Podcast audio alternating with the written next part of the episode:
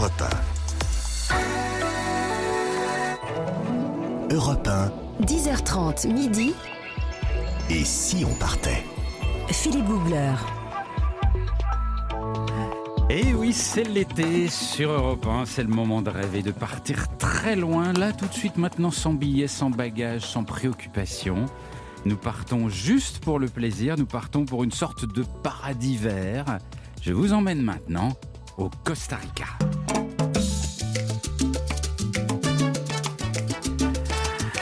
Costa Rica a une particularité, c'est qu'une grande partie de son territoire est constituée de parcs nationaux, de zones protégées. C'est un pays de jungle luxuriante, de plages hyper préservées.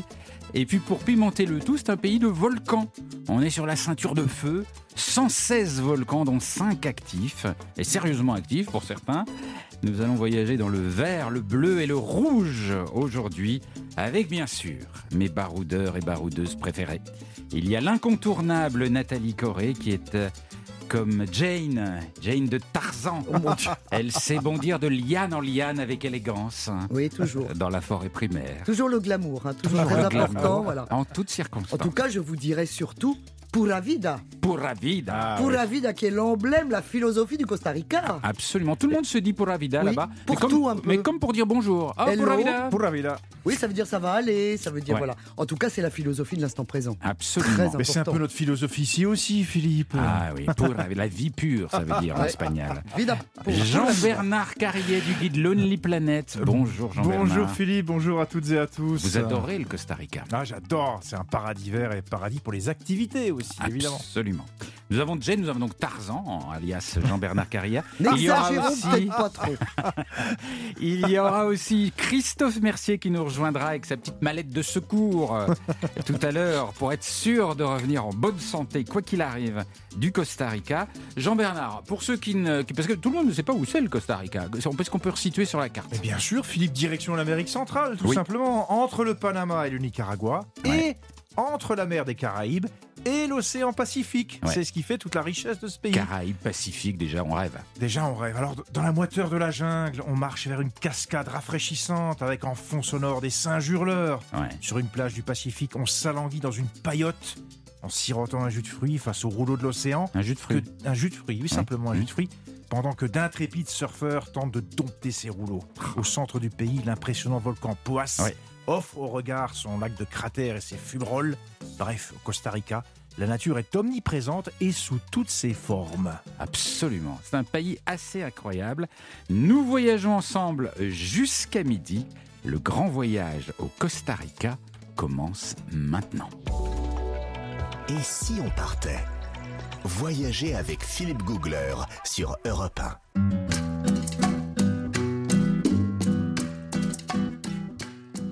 Costa Rica, il y a un endroit où l'on vit beaucoup plus vieux qu'ailleurs. Un endroit où les habitants ont dix fois plus de chances de devenir centenaires qu'en Europe. C'est sur la péninsule de Nicoya. Lors d'un tournage des trains pas comme les autres, j'étais là-bas sur cette péninsule. J'étais à pied sur un chemin caillouteux, en race campagne. Il fait très chaud, le soleil tape, l'herbe est rousse, brûlante, desséchée par un vent sec. Et tout à coup, j'aperçois au loin comme un cow-boy, un homme à cheval qui avance, mais qui avance très lentement.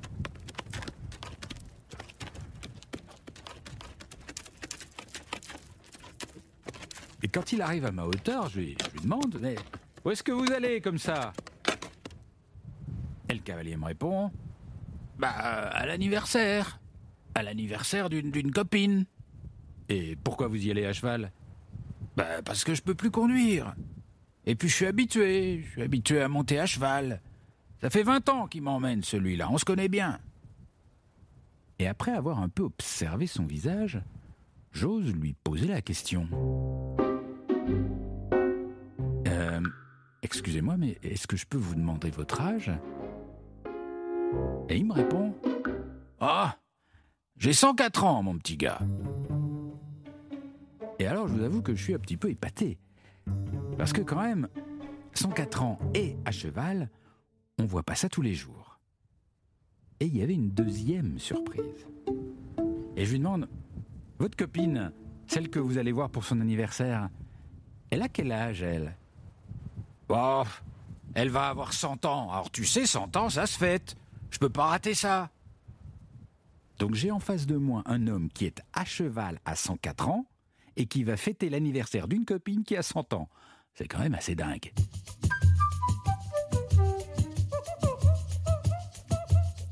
L'homme s'appelle Don Pazito. Il m'invite à la fête. Le chemin est assez long. On ne va pas vite. Et arrivé là-bas, je découvre une petite maison toute simple avec dans le jardin un petit orchestre, une vingtaine de convives, il y a des lampions, une, grande table et surtout la copine de Don Pazito qui est là et qui s'appelle Dora.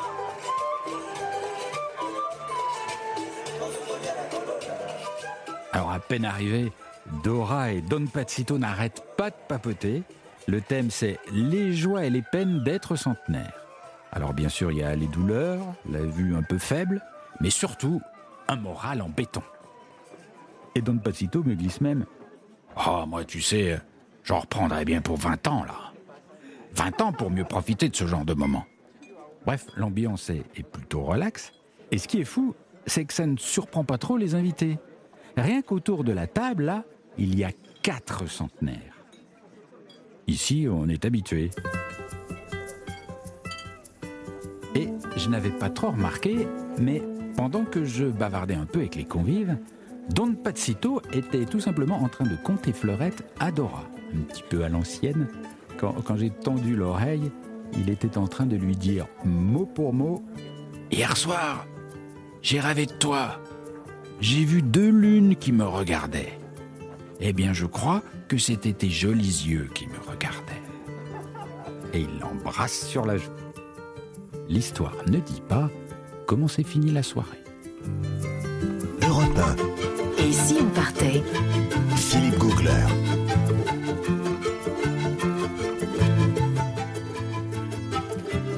Euh, des, des conversations autour des problèmes de vue et des douleurs de dos, moi je me demande si je suis pas centenaire en fait. Oui, mais là c'était léger. Oh, c'est Et mignon. en puis ils étaient surtout en, plein, en pleine histoire d'amour, Ben en pleine oui. bluette. C'est Le flirt. C'était le flirt. Et moi, j'ai vraiment été très étonné de, de- de voir autant de centenaires dans cette région. Et c'est une des zones bleues du monde. C'est un, c'est un, un des endroits du monde où on vit le, le plus vieux sur la planète. Et j'ai discuté là-bas avec les, les gens. Et, et- et selon eux, il y a plusieurs raisons. Il y a d'abord la, la nourriture locale, que bonne, c'est la nourriture du jardin, etc. Et puis, euh, il y a surtout, euh, de, de leur avis, le fait que les familles ne se séparent pas. C'est-à-dire qu'ils restent vivent gros- ensemble. ils vivent ensemble jusqu'à la fin. Ils sont tous ensemble. Et les anciens gardent une activité tout le temps. Ils travaillent jusqu'au bout. Alors on ralentit le- le- le- leur, leur Ah oui. quantité de travail. hein. Ils travaillent de moins en moins. Mais on fait en sorte qu'ils gardent toujours une activité en lien avec la famille, en lien avec la région, etc.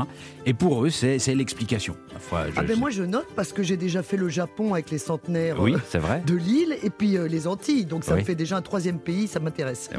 Non, Je mais c'est très intéressant. Et puis la nourriture, beaucoup. Hein. Ah bah, nourriture, sûr, beaucoup, beaucoup toujours. de, beaucoup de patates douces, de riz, de haricots noirs, de bananes. C'est un petit peu leur, leur secret, semble-t-il. Plus de Costa Rica jusqu'à midi. Restez avec nous sur Europe 1 Faire. Europe 1, 10h30 midi. Et si on partait? Philippe Googler. Et nous voyageons dans un sacré pays qui a un sacré caractère, une sorte de, de paradis vert pour la nature exubérante, bleu pour la mer, rouge pour les volcans. Nous sommes en ligne avec Cyril Muller depuis euh, la vallée centrale du Costa Rica. Il est en direct avec nous, en direct euh, dans, dans la ville, depuis la ville d'Heredia, qui est pas loin de San José, la capitale. Et il est très très tôt chez vous, Cyril, puisque je crois qu'il est 2h30 du matin, donc il est presque hier pour vous. Je crois qu'on tient notre record pour, dans, le genre, dans le genre enquiquiner les gens au milieu de la nuit. Bonjour Cyril. Bonjour, euh, buenos días, euh, pura vida. Buenas, Pura vida. pura vida. Vous êtes, vous êtes, vous êtes. Ah ouais, le pura vida, on l'utilise tout le temps chez nous. Oui. C'est marrant, et c'est même troublant au début parce que pour la vie, on se dit mais pourquoi il me dit pure vie? Mais euh, c'est vrai, on le dit quasiment pour dire bonjour. Oui, c'est un hello. Oui, exactement, pour dire merci, pour dire bonjour euh, Mm. à toutes les sauces. Bon, vous venez de vous lever ou vous n'êtes pas encore couché? Ah, je viens de me lever. Non, j'aime bien dormir un petit peu comme ça. Je suis plus frais là. Je respire un peu la fraîcheur. C'est bien. Alors, vous êtes volcanologue euh, au Costa Rica, donc vous pouvez être heureux parce que là-bas il y a quand même 116 volcans, dont plusieurs sont actifs. On est sur la, la, ceinture de feu. C'est chaud, chaud, chaud le, Costa Rica. Quand la dernière éruption a-t-elle eu lieu là-bas? Euh, ce week-end, il y a eu une petite éruption là sur le volcan Rincon de la Viera, c'est le volcan qui est le plus au nord, qui est actif là. Et une petite éruption, pas rien de grand, très spectaculaire, mais ouais, une petite éruption quand même. C'est quel type d'éruption au, Costa Rica qui se produisent euh, régulièrement? Alors, on a plusieurs types d'éruptions, mais euh, vu qu'on a plusieurs volcans avec des lacs, des mm. lagunes dedans, il y a des éruptions phréatiques. Donc, c'est des grosses, c'est des éruptions, des explosions dans le lac qui peuvent lancer à quelques centaines de mètres, euh, voire jusqu'à quelques milliers de mètres, euh, des, beaucoup d'eau, de, cailloux, de, rochers et autres. Puis on a d'autres volcans qui sont un peu plus secs, où on a par exemple le volcan Turrialba, qui est le plus au sud des volcans. Euh, là, c'est vraiment des éruptions de cendres, qui est vraiment un peu dommageable un peu pour toute l'agriculture autour et les gens qui vivent autour aussi. On a, on avait une un volcan qui, qui, qui, qui éruptait de la lave, c'était le volcan Arenal, mais il a, il a arrêté son éruption en 2010 après 42 ans de bons et loyaux services. D'accord, mais ça, ça a l'air de bouger dans tous les sens. C'est dangereux la vie au Costa Rica à cause des volcans? Bon, non, non, c'est pas, c'est pas dangereux euh, directement. Euh, il faut prendre certaines précautions. Bien sûr, si vous allez vous mettre juste à côté euh, de la lagune ou si vous allez juste à côté du cratère, là, oui, c'est dangereux. C'est pour ça qu'il y a des zones qui sont limitées euh, à l'accès. On ne peut pas accéder, euh, en tout cas pas les, touristes pour, pour protéger. Et puis nous, on accède, mais de manière très, euh, très rapide. On va, on récupère des roches, de la lave qui vient d'être éruptée, quoi, des, bombes qu'on appelle, qui viennent d'être éruptées pour pouvoir les analyser, ou on vient faire la maintenance de nos équipements qui sont tout autour des cratères pour pouvoir euh, anticiper justement les prochaines éruptions. D'accord. Mais est-ce que, est que le fait de vivre sur une terre quand même menaçante, euh, qui, qui, bouge, qui, qui, érupte, qui tremble, est-ce que ça, ça a, à votre avis, modifié la façon de voir la vie des, des habitants du Costa Rica? Est-ce qu'il y a une mentalité un peu différente?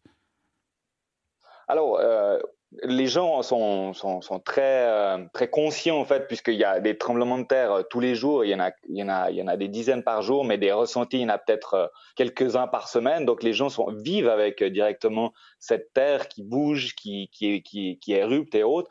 Donc bon, il y a des gens qui sont un peu soucieux de ça, qui, qui, qui ont pas l'habitude et autres, mais il y a d'autres gens, bah voilà, ça, ça fait partie du quotidien. Euh, il y a une éruption sur le volcan Rincon de la Viera. Si elle est grande, il y a un il y a une coulée de boue qui va descendre euh, sur les rivières et là les gens bah, ils font attention et tout ça. Les routes des fois elles sont elles sont coupées justement par ces coulées de boue qui sont un peu chaudes comme ça, qui sont à 40 50 degrés euh, et du coup mais la, la, vie reprend. Il y a un trax qui vient dégager la route qui traverse la rivière euh, qui a été submergée par toutes ces tous ces rochers et autres et puis puis ça reprend. Ouais.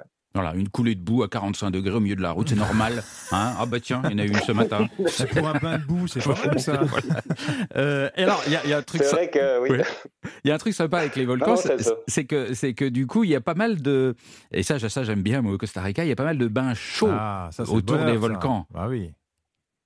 Alors ouais, ça c'est les grands bénéfices des, volcans, euh, c'est d'avoir justement toutes ces sources d'eau chaude qui sont qui sont tout autour, et puis euh, bah, beaucoup, énormément de, de bains, bains thermaux, euh, fantastique quoi, pour le tourisme, pour les, pour les locaux, pour nous-mêmes aussi, c'est fantastique. Après une bonne journée de travail sur le terrain, à récolter des roches, à faire de la maintenance sur des équipements. Ouais. Ah, un bon, on se baigne un petit peu là, le soir, c'est pas mal. c'est bon pour la santé, c'est des bonnes eaux?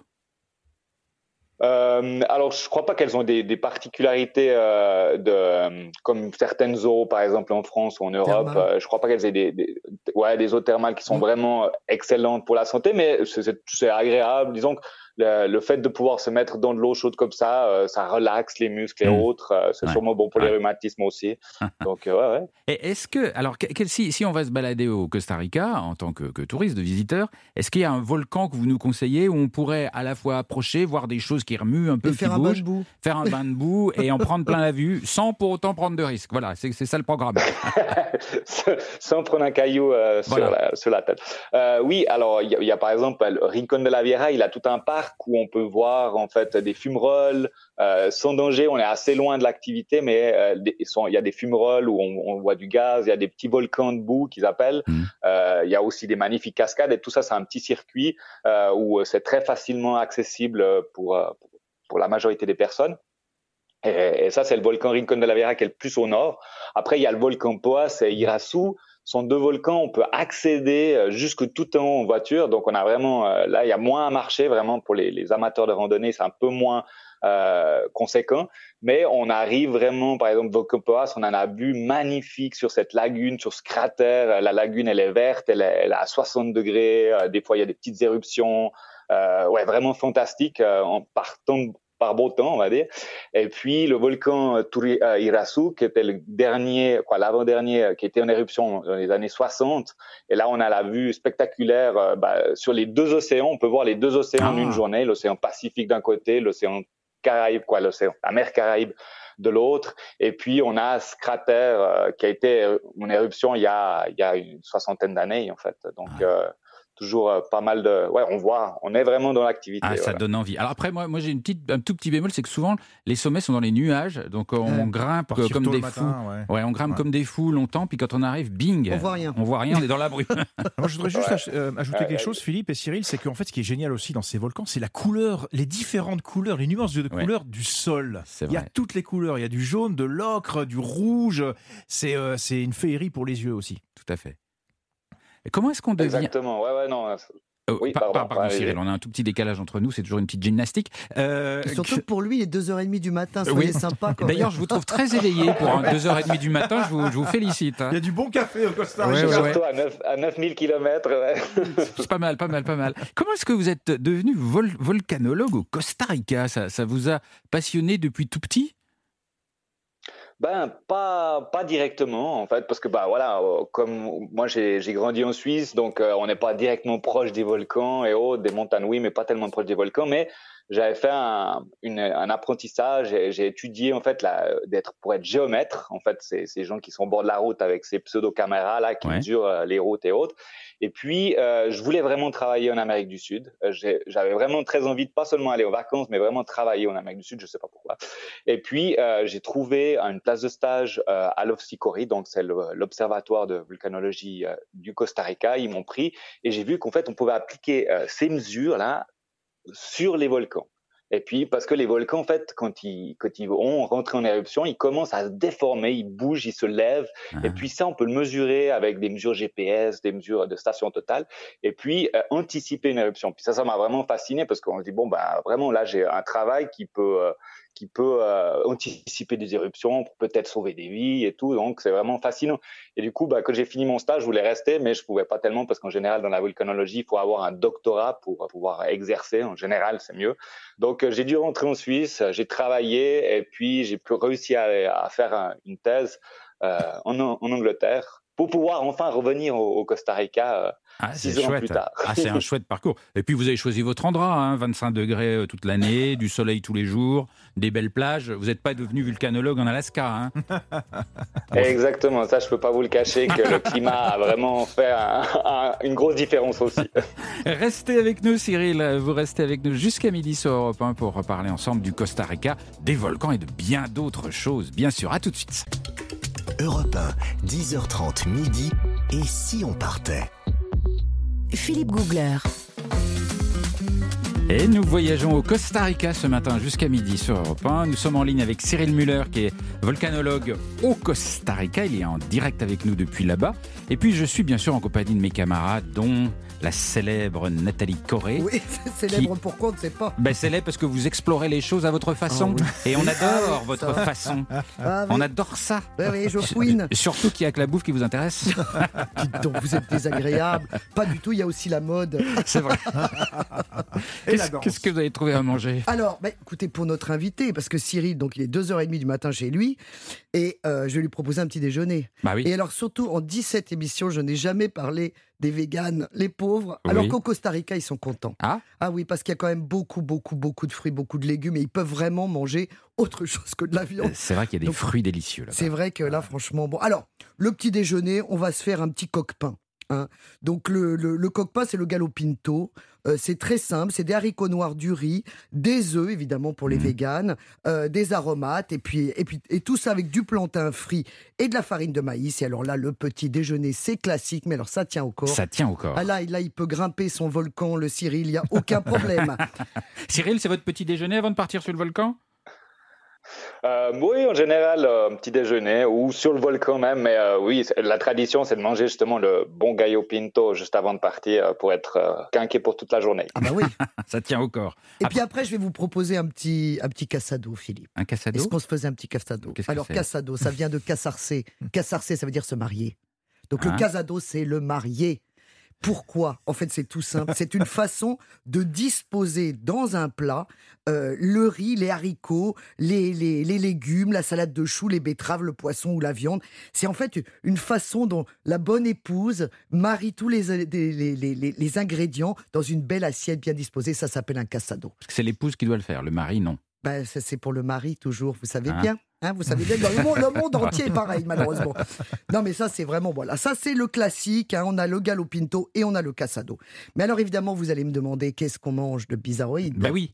Alors, déjà, les iguanes, non. Hein, on mange pas les iguanes parce qu'elles sont en voie de disparition. Donc, on arrête avec ça. Il y a quelques tribus qui en mangent encore, mais vraiment, non. On les chasse que par tradition et encore. Mais par contre, je vous ai réservé la viande d'agouti. Qu'est-ce que c'est? Alors, la viande d'agouti, je suis sûr que vous en avez déjà mangé.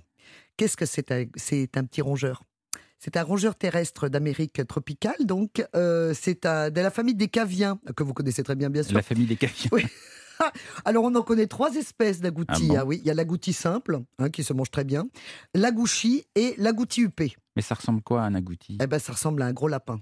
Hein? C'est vraiment un gros rongeur. Euh, bon, c'est pas idéal, idéal. Alors surtout, je vais vous dire, Philippe, faites attention quand même, parce que euh, on se serait rendu compte que euh, il y a des scientifiques qui voient rien. C'est pour vous dire qu'ils se sont penchés sur la question entre pour établir une relation entre la consommation euh, régulière de viande d'agouti et le fait que eh ben, les, les gens deviendraient de plus en plus rebelles totalement indiscipliné. L'agouti déclenche euh, L'agouti déclencheur. L'agouti ah déclencheur d'une sorte d'indiscipline, euh, voilà.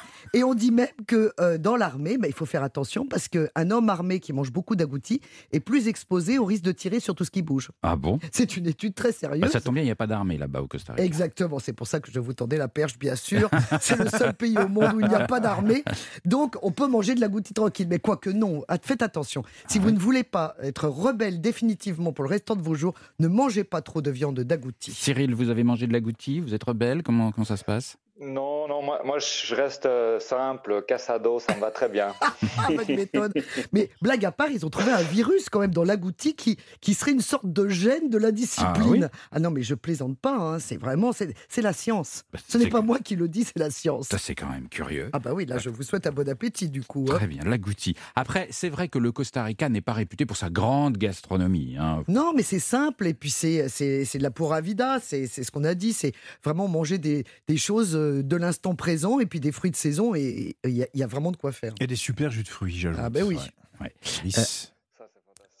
Alors, il y, a un esprit, moi, que j'aime bien au Costa Rica, euh, autour de la table et ailleurs d'ailleurs. C'est ce qu'on appelle là-bas l'esprit ticos. Vous allez peut-être m'aider, euh, Cyril, à décrire ça. Parce que tico, c'est le diminutif en espagnol. Mm. Mais là-bas, on met le diminutif à peu près après tout. C'est-à-dire qu'on vous dit pas, euh, passe-moi euh, une bouteille, on dit pas, passe-moi la petite bouteille, et puis je vais m'asseoir sur la petite chaise, et puis tiens, je vais prendre la petite voiture, faire une petite promenade. On fait ça ici, moi je dis toujours un petit café. On me dit pourquoi petit Oui, mais on le, fait, on le fait pour le café, mais on le fait pas pour tout. Ah oui. Et vous avez remarqué ça, Cyril, là-bas? Oui, oui, alors bon, c'est très connu. D'ailleurs, c'est pour ça que les gens euh, au Costa Rica, on les appelle les ticos euh, et les ticas. Euh, et puis, justement, parce qu'ils utilisent toujours ces diminutifs, il y a, il y a aussi d'autres endroits en Amérique latine, mais les, les, les, costariciens, ils sont vraiment très reconnus pour ça. Et puis, c'est une manière, en fait, de, de de mettre, de rendre plus doux les choses quand on a quelque chose à dire qui est pas très agréable. On va mettre plein de ito et puis à la, fin comme ça, ça, on dirait que ça sonne plus joli en fait. Ça sonne beaucoup plus joli. et, c'est une façon de rendre la vie plus douce. Voilà, exactement. Et puis euh, justement, ouais, quand euh, vous mettez ouais un peu ça partout, comme ça, ça, ça, ça atténue un petit peu la, rudesse de certains mots ou la rudesse de certains propos, et puis ça passe beaucoup mieux. Euh, il, faut il, faut, me dire, je vais te mettre une petite claque que je vais te mettre une claque. oh, l'exemple. Surtout Philippito. Avant, vous mettez Philippito. L'exemple. Alors, le, Costa Rica, c'est un, pays extraordinaire pour ses volcans, on l'a compris, mais aussi pour ses plages qui sont extrêmement euh, préservées. Parce qu'il y, y, a des lois, je ne vais pas entrer dans les détails parce que c'est toujours un petit peu compliqué, mais en gros, on ne construit pas tout près de la plage, on construit un petit peu en retrait, ce qui fait que vous avez des plages tropicales, mais comme dans les rêves. C'est-à-dire que vous avez une anse comme ça, parfaite, ourlée de, de cocotiers, et il n'y a rien d'autre. Et donc c'est vraiment euh, Robinson, mais à portée de main, euh, très facilement. Vous n'êtes pas obligé de marcher des heures pour trouver des, criques préservées. Vous, vivez dans un paradis, hein, Cyril, pour ça. Alors ouais, pour ça c'est incroyable parce qu'il y a, y, a, y a, une quantité de plages qui sont mais vraiment euh, il y a personne, il y a, il y a pas, il y a pas une petite un petit hôtel ou rien du tout. Il y a, personne. Ben, c'est surtout dû à euh, ben, pendant pas mal d'années, en fait, les, routes n'ont pas, euh, se sont pas développées énormément. Le réseau routier ne s'est pas, pas développé énormément. Beaucoup de pistes encore, surtout sur la péninsule de Nicoya. Et puis, du coup, ben, ces plages qui sont euh, que, que, personne va visiter parce qu'il faut traverser des rivières ou, ou être sur un, chemin de terre pendant plusieurs plusieurs heures. Donc, euh, ouais, des, des, plages vraiment euh, fantastiques dans ce sens-là. Et puis les tortues qui viennent et autres. Et, et préservées partout, partout. Il y, a, vraiment, vraiment beaucoup d'endroits, y compris des endroits faciles d'accès. C'est ça que je voulais dire. Donc, c'est vraiment le, paradis à, portée de main. Merci beaucoup, euh, Cyril. Vous restez avec nous en ligne jusqu'à midi et sur Europe 1. On se retrouve après les infos, puisqu'il est 11h. Europe 1. 10h30 midi. Et si on partait? Philippe Googler. Et nous sommes bien partis jusqu'à midi sur Europe 1. Nous voyageons dans un pays foisonnant, à la végétation luxuriante, une biodiversité étonnante. sur son, son, territoire, il y a plus de 500 000 espèces, ce qui représente environ 5% de toute la biodiversité mondiale dans un tout petit pays qui fait un dixième de la France. Et puis c'est un pays de, volcans, on est sur la ceinture de feu, on en parle depuis 10h30 ce matin. Et si on partait au Costa Rica, c'est reparti. Et si on partait Europe Philippe Googler. Avec bien sûr toute ma petite bande de baroudeurs, Nathalie Corré. Oui qui nous a. Coréito, puisqu'on a dit qu'on mettait des petits derrière. Corética, on dirait. Corética, très bien. Puisque j'ai bien retenu. Hein. bon, 10 minutes d'information, j'ai déjà perdu tout ce qu'on s'est raconté. Et il y aurait le hein. Jean-Bernard Carrietito.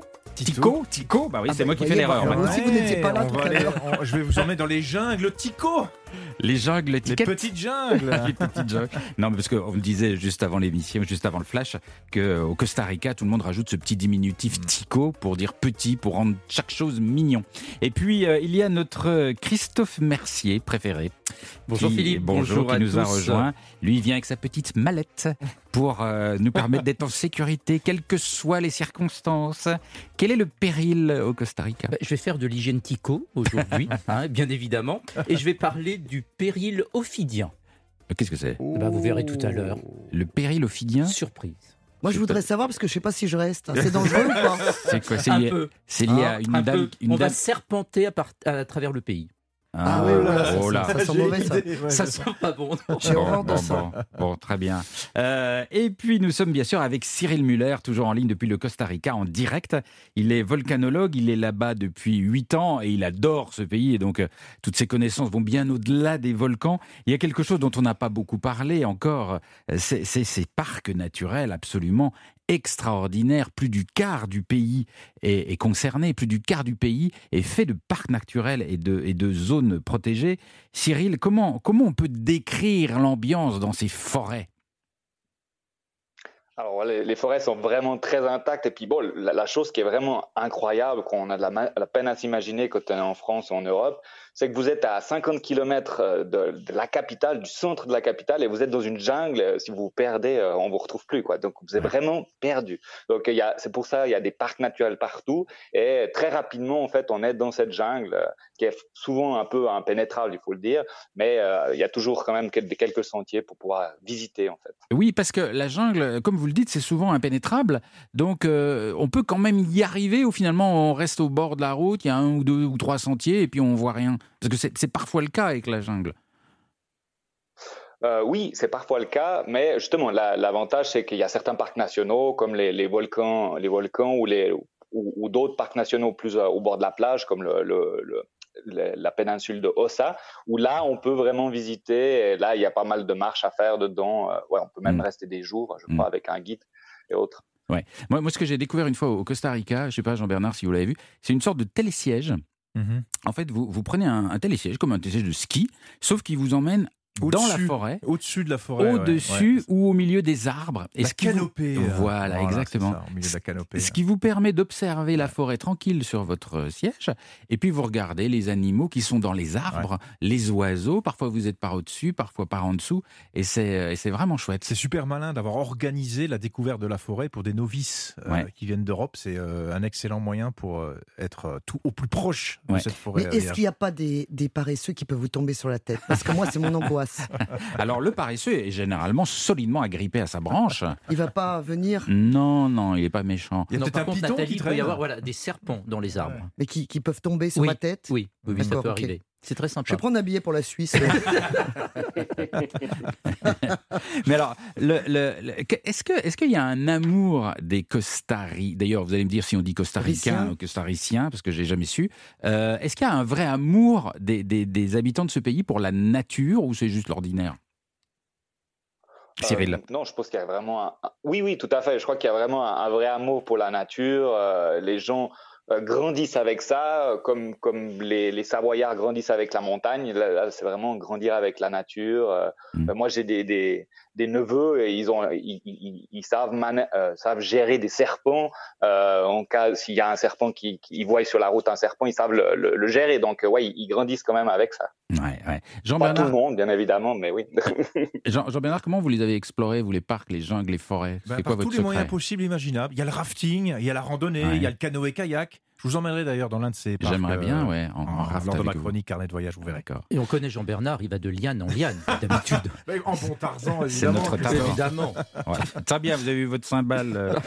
Formidable. Euh, dites-moi, Cyril, il y, a quelque chose d'assez étonnant dans ce pays. On dit toujours qu'il a supprimé son armée et que donc le budget est consacré plus à, l'éducation et, et, à la santé. Alors on trouve ça joli sur le papier, mais, mais ici il est attaqué, le Costa Rica, qu'est-ce qu'il fait? Bah, euh, il, il, passe par euh, le tribunal de la Haye, par exemple, où il mmh. demande à, d'autres pays de, de l'aider. En fait, euh, c'est plutôt comme ça que ça se passe, ouais. ouais, ouais. Mais c'est, on résout de manière diplomatique. ouais. Et, et puis ça marche assez bien. Bon, il bah, faut le souhaiter, parce, que, parce que parfois il y en a qui sont retors, hein, on en peut le constater. Et euh, le, le, le, Costa Rica est au cœur de l'Amérique centrale, qui est une zone quand même assez tourmentée politiquement, et c'est une espèce d'oasis de paix mm. assez étonnant, et, parce qu'il a des voisins quand même assez turbulents, et, c'est important de le, signaler. On peut aller dans ce pays en, grande sécurité. La sécurité est, est importante, Cyril, là-bas. Oui, alors le pays est extrêmement stable euh, depuis euh, des, ouais, presque pas des siècles, mais euh, en tout cas des décennies, est vraiment extrêmement stable et c'est ce qui a permis en fait de se développer. pour ça aussi, on l'appelle un peu la, la Suisse d'Amérique centrale, vrai. parce qu'il a un peu resté neutre et, et justement il, est, il, il, s'est bien développé parce que bah il n'a pas eu à gérer tous ces, ces conflits internes. Donc euh, il, il, en a eu dans le passé, hein, mais euh, depuis longtemps c'est fini justement. Mhm. D'accord. Merci Cyril, vous restez avec nous sur Europe 1 pour continuer à évoquer le Costa Rica. Dans un tout petit instant et on trépigne, nous allons découvrir la grande aventure de Jean-Bernard Carrier. Qu'a-t-il fait au milieu de ce pays vert? A tout de suite sur Europe 1. Philippe Googler sur Europe 1. Et nous voyageons dans un pays absolument passionnant, le Costa Rica. Il ne fait pas beaucoup parler de lui, mais c'est une petite pépite en, en Amérique centrale. Nous sommes au Costa Rica jusqu'à midi sur Europe 1 et avec Jean-Bernard Carrier du guide Lonely Planet qui vit des aventures incroyables partout. Vous avez une chance folle. Dès que vous mettez le pied dans un pays, hop, une aventure. Moi, je suis sûr que vous pensez à l'aventure que j'ai vécue au Costa Rica comme étant une sorte de lutte avec un animal sauvage. Oui, un alligator ou un python oui, ou un boa. Votre ordinaire. eh bien, Philippe, je vais, je vais vous décevoir. Et de temps en temps, j'aime ça aussi. Parce qu'en en fait, l'aventure que j'ai vécue au Costa Rica est une aventure humaine. Et je les aime aussi beaucoup. C'est plus belle. C'est une forme de rencontre que j'ai faite.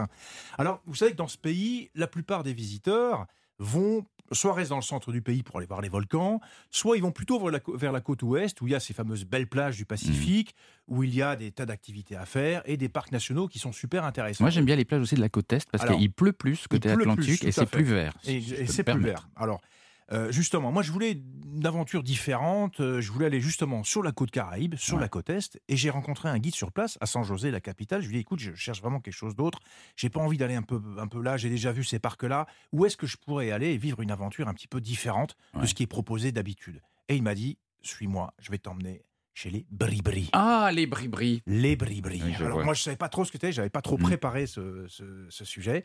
Et il m'a dit, écoute, laisse-toi porter, je vais t'emmener là-bas. On a commencé par faire déjà 4 heures de route en 4x4. Alors au départ, c'était la route goudronnée. Ensuite, c'était de la piste à travers la jungle, une vraie piste avec plein de poussière. Donc je me dis, mais on s'enfonce, euh, où est-ce que ça mène tout ça? Il y avait un côté déjà un petit peu intimidant mm. de s'écarter un petit peu de la civilisation. Et puis au bout de la piste, on a laissé le 4x4 et il m'a dit, bah attends, c'est pas fini, on n'est pas arrivé à destination il y a encore deux heures de pirogue. Et une petite pirogue en plus des, des heures de 4x4 Et là, c'était carrément dans la jungle, un petit, un petit cours d'eau dans la jungle. Moi, je me serais perdu au bout de, de Dinette. Vous imaginez euh, euh, les forêts inextricables. C'est vraiment l'Amazonie comme on peut se l'imaginer. C'était exactement ça. De toute façon, indéniablement là-bas, il faut y aller avec un guide. Ah bah, on n'y va pas tout seul. Ah bah, de toute façon, dans tous les cas. 10 mètres et on est perdu. Ah et c'est vraiment le sentiment que j'ai eu en accompagnant mon guide à travers déjà ces canaux. Donc, on a fait une heure et demie de pirogue, une heure et demie, deux heures de pirogue à travers tous ces canaux qui serpentent. Et à un moment donné, on a débouché sur une sorte de clairière avec des petites maisons en matériaux traditionnels, une sorte de bungalow, si vous voulez, sur pilotis, en bois, avec des, toits de palmiers. Et c'était un village. Un village amérindien. Des autochtones. Des autochtones, voilà. Alors, c'était les fameux bribris. On est arrivé là et les gens étaient évacués à leurs occupations. Et lui, ce guide, il avait les contacts avec euh, les bris. Il m'a présenté au chef du village. Il m'a mmh. dit voilà, tu as un visiteur. Euh, c'est un Européen, c'est un Français. Alors, euh, il parlait un petit peu l'espagnol, ce chef du village. Le chef du village, très sympathique, m'a dit Bah écoute, euh, je vais vous faire euh, un petit peu, montrer un petit peu comment on vit ici. Donc, on a fait un peu le tour des différentes parcelles cultivées, parce qu'il y avait la clairière, et dans la jungle, il y a des parcelles cultivées. Et par exemple, il travaille le chocolat. Hein les, les, fèves de cacao. Dans la jungle Dans la jungle. Donc, il récolte les fèves de cacao et il travaille, il fabrique du chocolat. Mmh. Donc, j'ai assisté à toute cette fabrication de chocolat. Il m'a fait goûter la fève qui était euh, en train d'être préparé. C'était assez amer d'ailleurs. Mais il n'y avait pas que ça. Il y avait euh, euh, toutes les, les, le manioc, il y avait enfin toutes les cultures traditionnelles. Et puis, il m'a expliqué aussi que là, là-bas, la terre, elle est communautaire. Il n'y a pas de matérialisme, au sens où on ne possède pas la terre. C'est tout le village à qui appartient la terre. C'est pas chacun son, son lopin. C'est pas chacun son lopin, exactement. Donc il y avait vraiment une vie communautaire et je me sentais complètement dépaysé parce qu'on ressent le côté communautaire dans ces, dans ces, euh, hmm. dans ces villages-là. On est, on a plus, je n'avais plus de repères. Euh, on, voit que c'est un gros clan qui vit. Il devait être peut-être euh, une centaine, une centaine de personnes dans ce village-là et on sent que c'est le même clan et que tout est partagé finalement. Hmm. Donc déjà ça, je vous assure de le vivre, de le ressentir plus que de le vivre, c'est une, expérience qui est très forte. Mais c'est pas fini parce qu'à un moment donné, il m'a dit, euh, tu sais, chez nous, la religion, on la pratique de manière un peu particulière. Donc ils avaient bien sûr des, euh, influences euh, chrétiennes, mais il m'a parlé des plantes médicinales. Ah. Il était chaman. Aïe, aïe, aïe, ça y est, il là, était ça chaman. Se Et il m'a proposé effectivement une cérémonie de purification. Ah, moi, je redoute un peu ce genre de choses. Je l'avais jamais fait avant. Je sais qu'on peut le faire au Pérou, en Amazonie. Et j'ai pas toujours eu des échos euh, très positifs. Alors, euh, le chef, le chef de village m'a présenté, le chef Bribri m'a dit, écoute, euh, chez nous, les plantes, elles ont une énergie vibratoire. Et si elle est en connexion avec ta propre énergie vibratoire, ça peut te guérir, te soulager de tous tes maux. Est-ce que vous avez vibré? Alors, bah, c'était qui tout double. Hein? Donc euh, là, évidemment, on est tombé dans le double. Toute petite, je vais expliquer que j'avais quand même quelques réticences, parce que je me méfie un petit peu de ces molécules euh, qui viennent des plantes. J'ai pris une toute petite portion de cette, euh, de cette, cette potion hein, un peu magique, et j'avoue que ça m'a plutôt tordu le ventre qu'autre chose. C'est vrai que c'était, ça donne bah, quand même des nausées assez fortes. C'est ça, purification, faut vous vider, Jean-Bernard. bah oui, comment voulez-vous vous purifier si vous êtes encore. c'est bah quand même assez particulier, mais c'était quand même à vivre, et c'est c'est vrai que là-bas, ils le pratiquent de manière très très régulière. Non, mais attendez, vous, donc vous vous êtes vidé et, quoi? Et, vous avez bah, ressenti quelque chose Ça fait des douleurs, ça fait des douleurs abdominales absolument incroyables. Pourtant, j'avais pris une toute petite dose. Oui. Et mais est-ce que vous avez... pas, alors c'est pas, on n'a pas, j'ai pas reçu parce que la dose était vraiment très très très très faible. J'avais vraiment prévenu, je voulais pas prendre beaucoup, mais il y, y, a quand même alors c'est pas c'est pas un sentiment d'hallucination, je dirais, euh, mais une petite ébriété. Voilà, voilà ce que je pourrais dire, une petite ébriété. Et c'est vrai que lui voit la différence entre une petite ébriété et une grande ébriété. Il sait la différence euh, très nette. Alors, ce qui est génial aussi dans cette communauté, c'est qu'on peut rester. Euh, c'est une association qui organise euh, ces, immersions dans ce village Belbi. moi, j'y suis resté deux nuits et c'est vraiment extraordinaire pour se couper complètement du monde. on est vraiment coupé de tout. Hein, je vous l'ai dit, hein, 4 heures de route en, 4x4 et ensuite 2 heures et demie de, pirogue. Et on est chez les Bribri, accueillis comme un visiteur. Et tout l'argent qu'on dépense, parce qu'on donne quelques petites choses, on achète un peu de souvenirs, d'artisanat, ça reste vraiment au sein de la communauté. C'est une façon de découvrir le Costa Rica que moi je trouve extraordinaire. Et j'en ai encore un peu le, un peu le frisson parce que c'est euh, une rencontre euh, superbe. Christophe, vous voulez oui, dire quelque un élément super important, c'est que la recherche occidentale médicale fait beaucoup de recherches par rapport à tous ces médicaments naturels, parce que nous, on est arrivé au, au, stade ultime, on trouve plus de molécules nouvelles, et là, on a des molécules naturelles hmm. qui peuvent nous aider à guérir, euh, à penser des mots, et donc c'est chouette. Enfin, là, pour l'instant, ils ont trouvé un torboyau. Hein. oui, mais peut-être que, mais, mais, à ne pas vouloir en prendre beaucoup, peut-être que vous n'avez pas pris le bon dosage. mais c'est vrai que j'aime bien l'idée de l'énergie vibratoire des plantes. Il fallait y penser quand même. En fait, les plantes, pour, pour les bribris, les plantes ont une énergie. Mais ça, mm. j'avais peut-être pas vu les choses comme mm. ça. Cyril, euh, vous êtes avec nous en direct depuis le, Costa Rica. Euh, ça, ça, vous tente ce genre de choses? Vous avez, vous avez envie d'essayer alors moi, j'ai pas pas forcément essayé euh, ce que j'en viens à, tester, mais euh, effectivement, les plantes ont cette énergie vibratoire et puis euh, de se soigner avec les plantes. Je crois que même en Europe, on se soigne aussi avec des plantes. Donc, mais là, c'est encore plus traditionnel. C'est rester dans les mœurs et puis moins de médicaments, on va dire. Je pense que c'est tout, tout bénéfice. Hmm. Et c'est vrai que quand vous vous promenez en forêt euh, avec des, communautés locales, c'est passionnant parce que vous vous baladez, vous dites tel arbre, ça soigne ça, tel arbre, vous pouvez en mettre sur les plaies, telle chose. Ils ont une lecture de la forêt que, nous, on se sent totalement ignare, hmm. alors que chaque plante leur, leur raconte quelque chose et c'est passionnant. Euh, ils savent ce que nous avons oublié. Moi, j'aime beaucoup quand on parle de cette mm. médecine-là, parce qu'en en fait, ils ont ce savoir ancestral mm. que nous, on a souvent oublié dans, nos pays. Et au Costa Rica, donc, ces, communautés autochtones vivent souvent reculées comme ça dans la jungle ou dans un petit peu dans la montagne, parce qu'en fait, quand les, colons sont arrivés, ils ont été chassés des côtes. Ils ont été déplacés. Ils ont été déplacés, et donc ils vivent comme ça dans des zones un peu reculées. Mais c'est assez étonnant parce que vous, vous avez fait de, un long périple pour mm. les atteindre, mais parfois, ils sont pas si loin que ça des villes, mais mais dans la forêt, un peu caché, un peu inaccessible. Et c'est vrai que c'est c'est très intéressant d'essayer de, de, les approcher. peut rencontrer, c'est les Bribri et les Kabekar, voilà, mhm, deux, communautés. Absolument. Les Kabekar qui euh, parfois redescendent sur la plage pour faire la fête en l'honneur de leurs ancêtres. Et ça, c'est magique aussi. Et, c'est le. Et on peut se faire inviter si on voilà, si on sait si, si on sait y prendre, s'y prendre, on peut se faire inviter et participer à ces fêtes. Absolument. Et c'est vraiment l'occasion de, de les rencontrer. On continue notre exploration du Costa Rica dans un tout petit instant sur Europe 1 avec Christophe Mercier qui va nous expliquer comment revenir en bonne santé de ce pays fabuleux. Philippe Googler.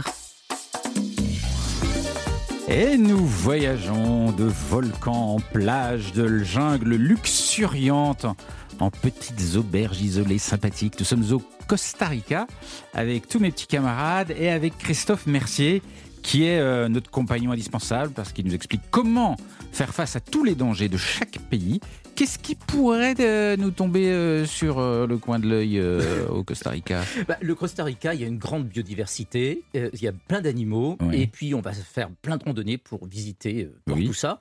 Évidemment, il y a des ophidiens. Des quoi? Des ophidiens, des serpents. Mais quand on dit ah. ophidien, ça fait moins peur. Ophidien, ça veut dire serpent. Oui, c'est les serpents, absolument. donc ces serpents, il y en a beaucoup. Euh, au Costa Rica. Il y a 12 espèces. Ils sont dangereux. Parfaitement identifiées. Euh, sur les 12 espèces, il y en a quand même 10 qui sont considérées comme dangereuses. Ah, quand même Ouais. Donc, bah, il faut euh, trouver les deux. Oui, oui, oui. trouver les deux seuls. il faut tomber sur la bonne espèce. Alors évidemment, nous, on arrive en tant que touristes. Les gens du cru connaissent. Nous, on ne connaît pas. Ces serpents, il faut savoir qu'ils chassent la nuit. Donc, a priori, on fait des randonnées essentiellement le jour. On a peu de risques d'être en danger par rapport et les rencontrer. ils vont se mettre en sécurité, ils vont dormir pendant la journée, euh, ils vont être dans des endroits calmes, euh, reculés. Donc, a priori, il n'y a pas de raison. Mais si on marche dessus pendant qu'ils dorment euh, bah Là encore, il y, a quand même peu de risques parce qu'ils se mettent dans les troncs d'arbres, mm. ils se mettent dans les hautes herbes. Mais si on ne marche pas dans ces hautes herbes et puis si on ne va pas les déranger dans les troncs d'arbres, tout va bien. Et si on ne va pas au Costa Rica, on tranquille. va bien. oui, parce que ne pas marcher dans l'herbe, c'est pas toujours facile. Hein. On va rester dans les sentiers balisés. Ça, c'est un élément important. Il faut savoir que le serpent ne va nous mordre que s'il est effrayé. Ben c'est un moyen de défense. Il ne faut pas oublier non plus que nous ne faisons pas, nous, humains, partie de la chaîne alimentaire du serpent.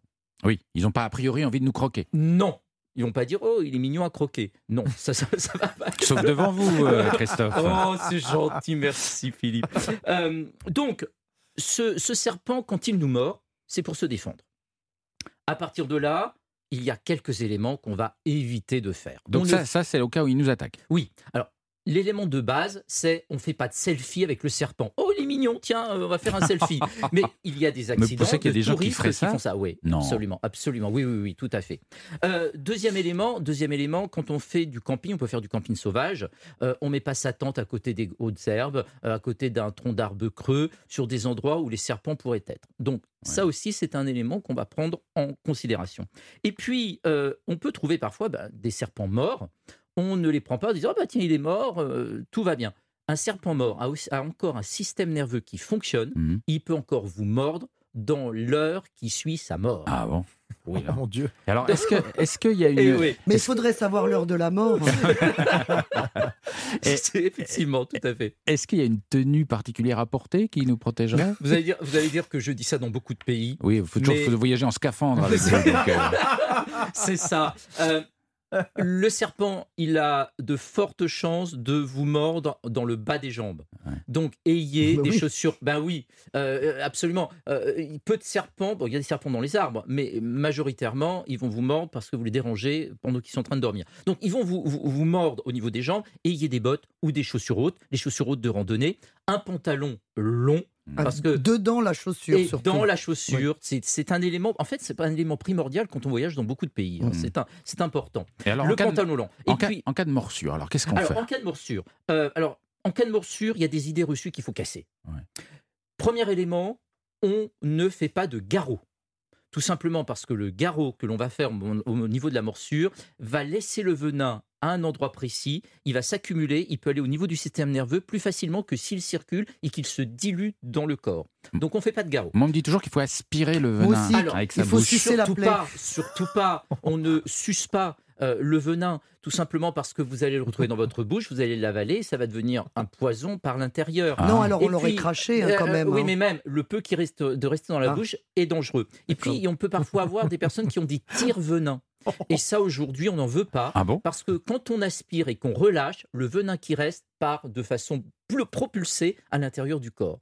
Donc, on ne veut pas de tire venin. quand on tire le venin, on repousse pas le venin dedans. Non, parce qu'on ne le tirera pas tous. Et puis, on ne va pas tirer tout le venin. On ne l'a pas immédiatement. Ah oui, non, c'est terrible. Donc, pas de tire-venin, ah pas de sucé, pas de garrot et pas de saignée. Parce que j'ai lu des touristes qui avaient fait des saignées. C'est-à-dire qu'à l'endroit où on a été mordu, euh, avec, on va faire des scarifications avec un couteau pour essayer de faire sortir le venin. On, va se retrouver avec une infection. Non, pas du tout. Mais c'est quand même dingue ce que vous dites. Parce que franchement, c'est l'histoire d'aspirer le venin avec, la bouche. C'est un truc hyper connu. Surtout pas. Ben, je viens de le casser, toutes les idées reçues. Ah oui, c'est fou. Alors qu'est-ce qu'on fait? Alors, les euh, serpents, ils vont pas vous tuer dans la minute. Ça, c'est aussi une idée reçue. Au Costa Rica, premier élément, on se balade pas seul, on est toujours au moins deux pour qu'il y en ait un qui donne l'alerte. Vous avez le 911, notez, le 911. Ah oui, c'est sûr. Alors, le téléphone au fin fond de la jungle, ça, ça marche très bien. Le 911, ça, c'est l'élément. Vous allez à la cabine À la cabine téléphonique. Donc, ça, c'est une possibilité. Deuxième élément, on essaye d'emmener la personne le plus rapidement possible à l'hôpital ou à la pharmacie. Vous avez dans tous les parcs euh, des gardiens euh, du, parc qui, eux, vont savoir quoi faire, qui vont pouvoir donner l'alerte dans tous les cas. Et la seule chose que vous pouvez faire et qui peut être efficace, c'est laver la plaie simplement à l'eau.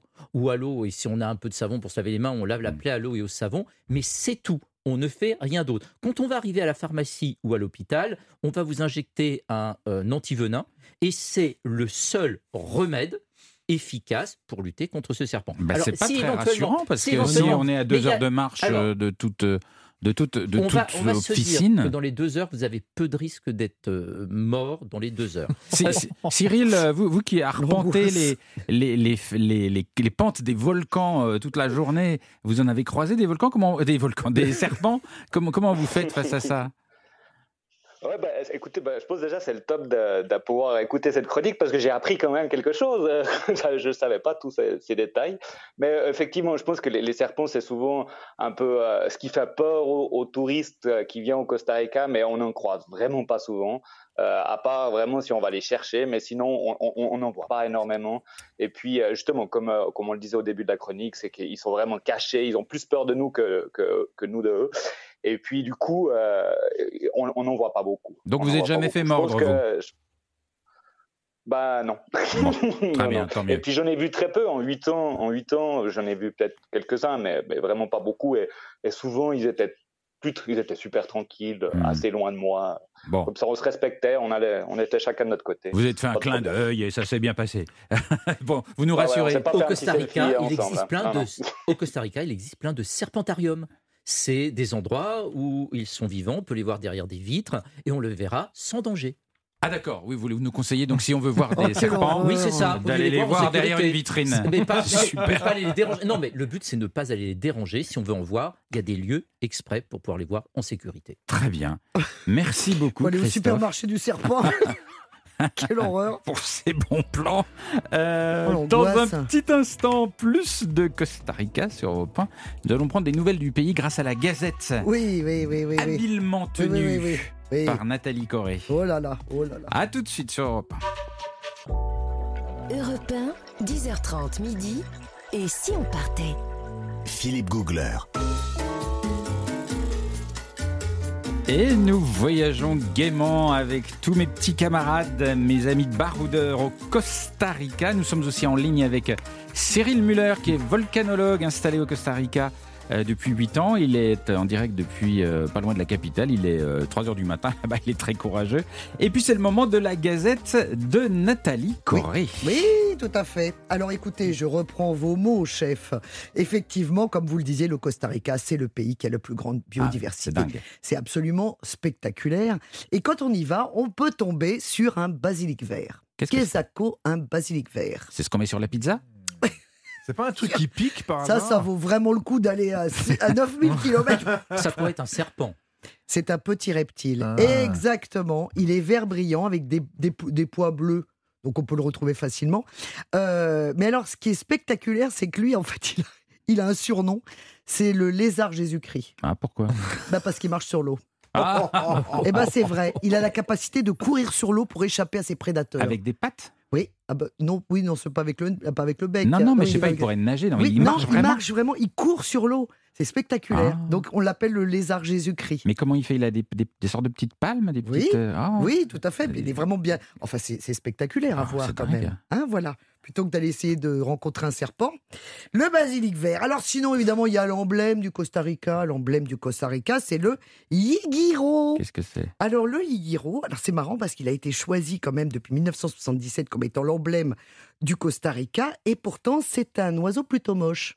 Hein alors qu'au Costa Rica, comme vous le savez, il y a pléthore d'oiseaux multicolores, extraordinaires. Et bien celui-ci, il est marronasse avec des yeux plutôt rouges. Oui, vous nous faites rêver. Oui, ah Il est totalement, euh, il, est, un petit peu banal, on va le mhm. dire. Hein, bon, j'espère qu'il nous écoute pas, mais enfin, voilà, il ne le saura pas. En tout cas, euh, pourquoi est-ce qu'en fait ils l'ont choisi? Parce que d'abord, il y en a sur tout le territoire.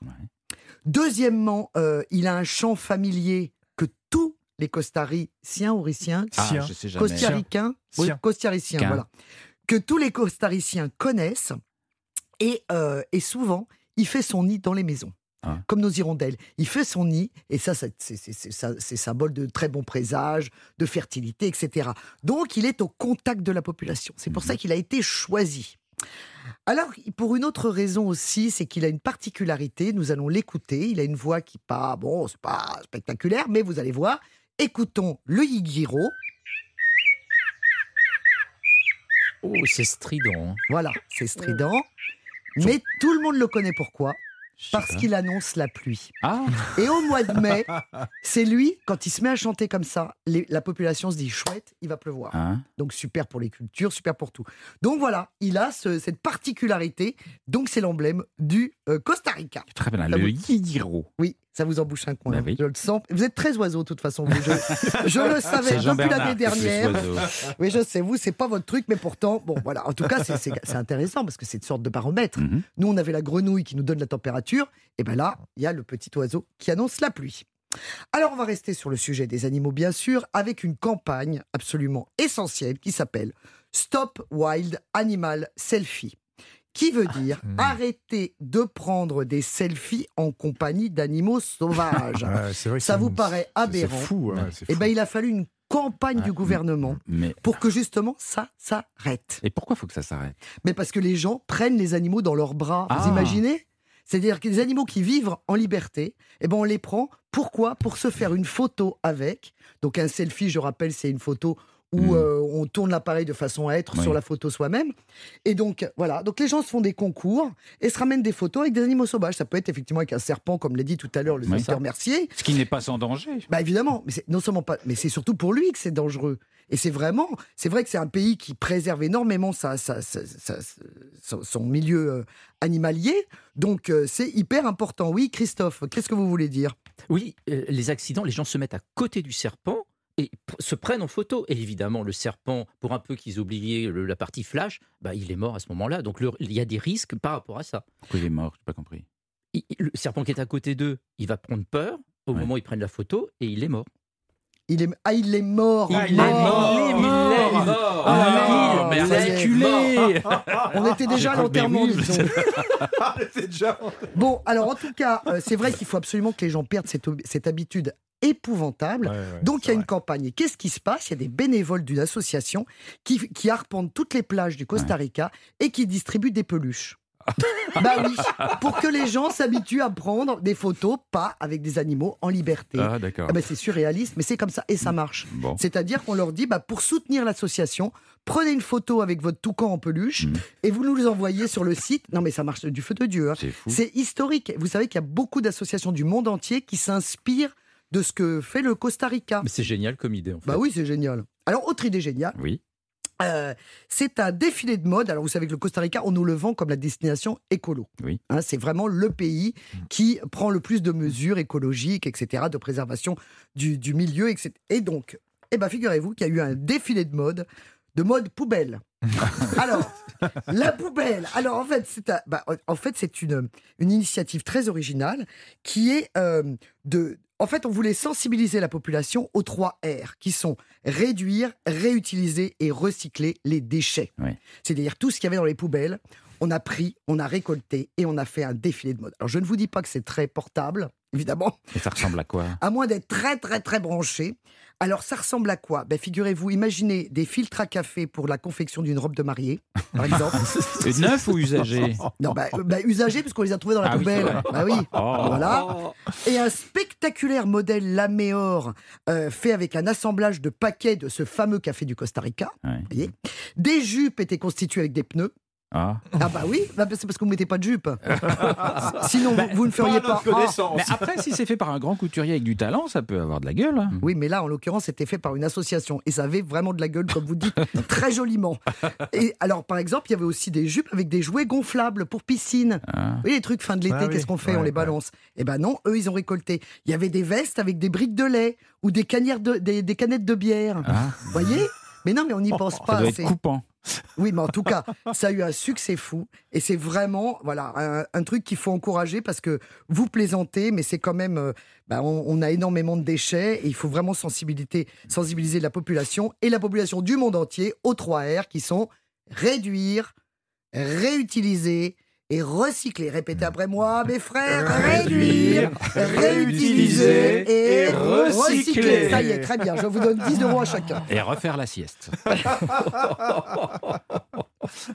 Nathalie Bah voilà, ça y est, c'était fini sur ces beaux mots. C'était notre gazette. Oui. Bon, Cyril, j'espère qu'on vous en apprend sur le pays où vous êtes, hein, parce qu'on a, on a bossé dur. Ah ouais, moi, je m'étais bien déconnecté de, de, toute la Fashion Week de Paris, la Fashion Week du Costa Rica. Je m'étais un peu déconnecté, donc du coup, j'ai pas suivi cette actualité, mais c'est vrai que ouais, c'est très très important et je pense que au Costa Rica, on essaie vraiment de faire beaucoup d'efforts justement pour réduire, recycler et autres, euh, parce que ben on voit directement sur la plage, il y a certaines plages où euh, il y a quand même des bouteilles en plastique et tout ça, mmh. donc euh, ces bouteilles en plastique qui sont qui finissent la majorité dans les plages et il y a beaucoup de sensibilisation qui sont faites par, pour éviter justement cette, cette pollution au plastique dans les océans. Donc c'est très important. Jean-Bernard J'ajoute juste par rapport aux selfies, il y avait une grande campagne qui a été faite aussi par rapport aux tortues qui viennent pondre sur les plages. Il y a des gens qui se mettaient sur les tortues pour se faire oh prendre. Non. Mais si, mais je vous si, assure, mais au si. Costa Rica. Ah, au possible. Costa Mais oui, mais si, mais si. Mais si. C'est ça le problème. Oh les non. tortues luttent. Pitié. Évidemment, la tortue Pitié, lutte pitié, euh, avec euh, quelqu'un de 60 kilos sur le dos. Ah Vous ouais. imaginez qu'elle n'a pas Ouais, dû apprécier. ouais. Bah oui, non, mais c'est vraiment un phénomène épouvantable. Ouais.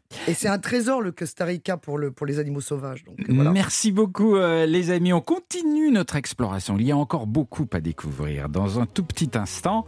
Après un peu de musique costaricienne avec le groupe Las Roberstas, Pesadilla sur Europe 1.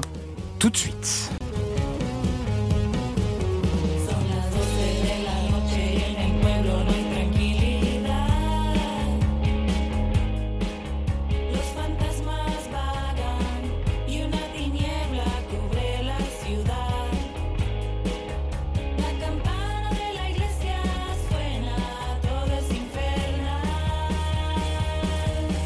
Las Robertas, un groupe originaire de la capitale du Costa Rica, San José.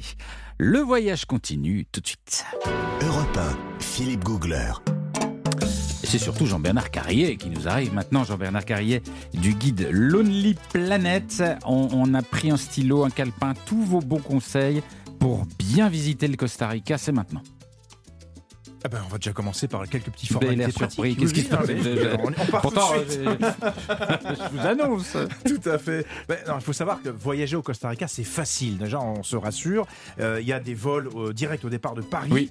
Il y a des vols avec escale via les États-Unis ou bien l'Espagne, à peu près 11 heures de vol. Pas besoin de visa. Ouais. Et la meilleure saison, je le signale quand même, pour que les gens puissent se préparer, c'est de décembre à avril. Voilà, oui, oui parce qu'il y a quand même une saison. Il y a quand même une saison, une saison plus, une saison plus sèche. Décembre-avril, c'est l'idéal. Sur place, un très bon réseau routier, sauf dans les endroits très reculés euh, que j'ai mentionnés où là, il faut passer par un guide avec un 4x4. Mais sinon, avec une simple location de voiture, on peut se balader à peu près Mm. partout. Voilà.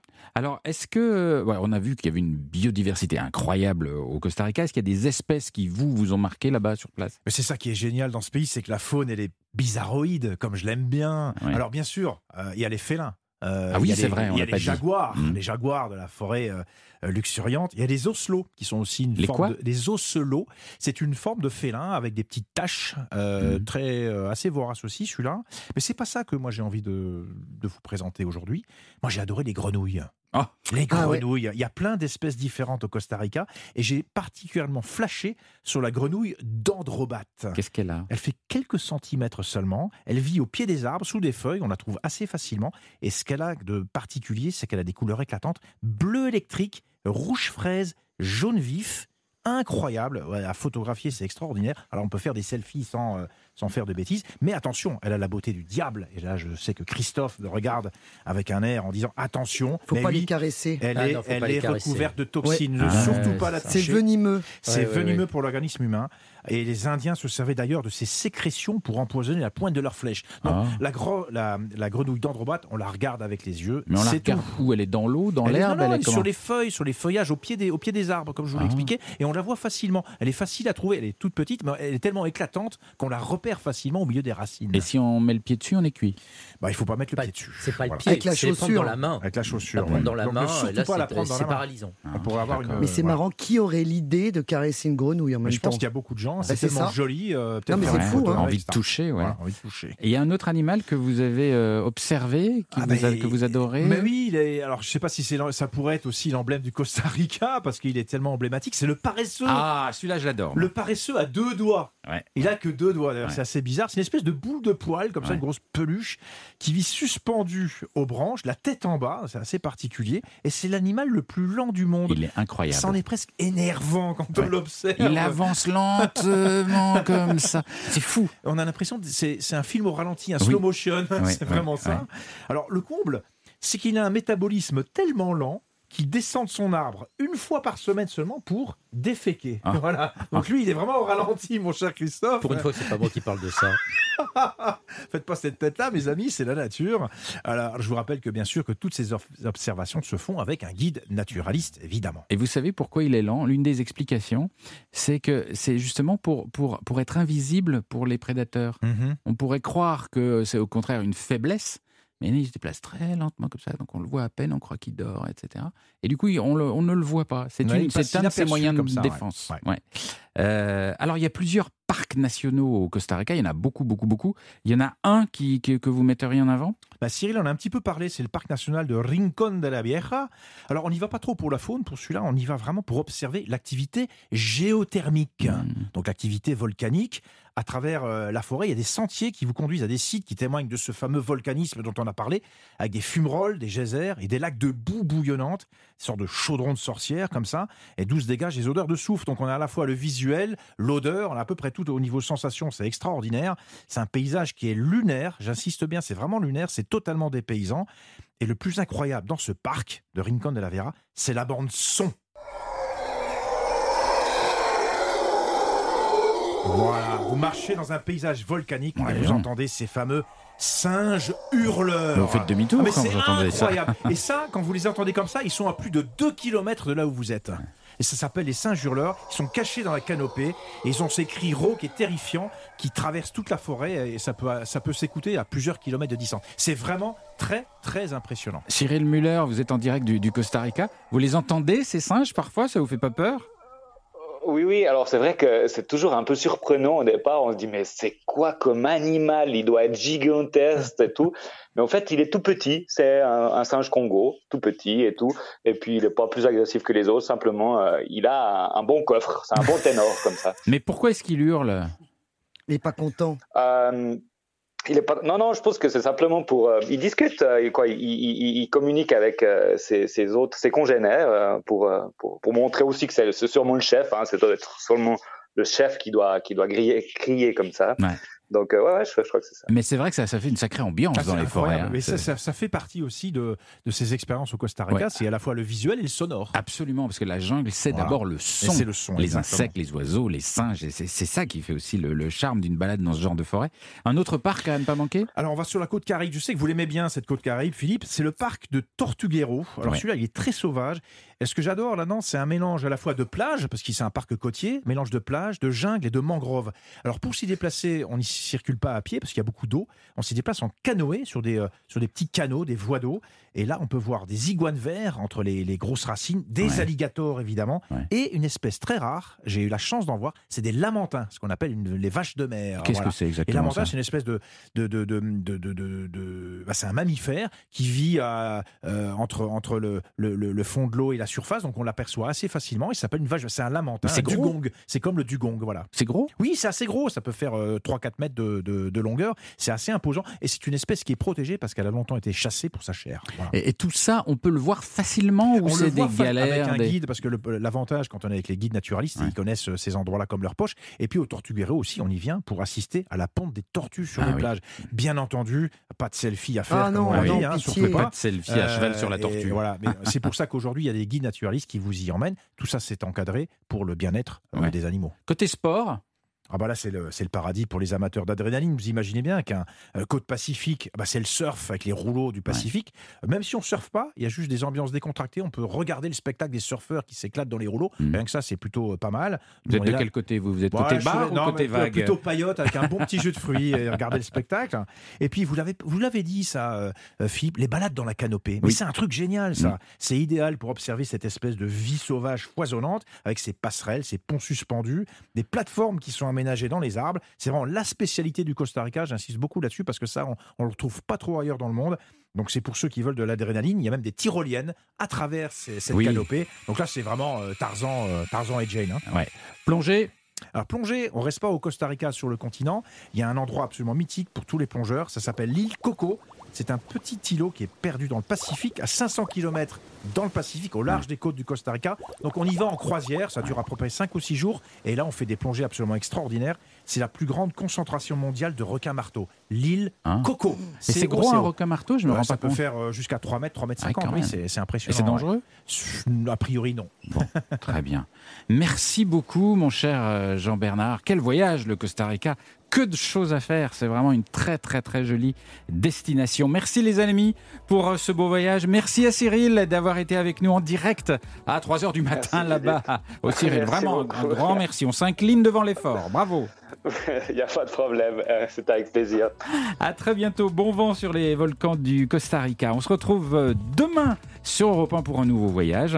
Nous partirons en Égypte et à suivre sur Europe 1 dans un instant Europe Midi avec Raphaël Delvolvé. Bonjour Raphaël. Bonjour Philippe. Au programme aujourd'hui. Eh bien, on va aller euh, à- au Sénat, puisque les sénateurs ont euh, euh, fait adopter une grosse modification du projet de loi de finances rectificative. Il y en a même deux, je ne vous en dis pas plus. Euh, on demandera aussi à, à deux parlementaires comment elles ont vécu ces premières semaines dans cet hémicycle si fragmenté. Anne-Laure Blin, députée LR du Maine-et-Loire, et Violette Spielbout, députée Renaissance du Nord. Europe Midi, c'est dans quelques secondes maintenant. Eh bien, à tout de suite Raphaël et bonne journée à tous les amis. On se retrouve demain et d'ici là, n'oubliez pas de rêver.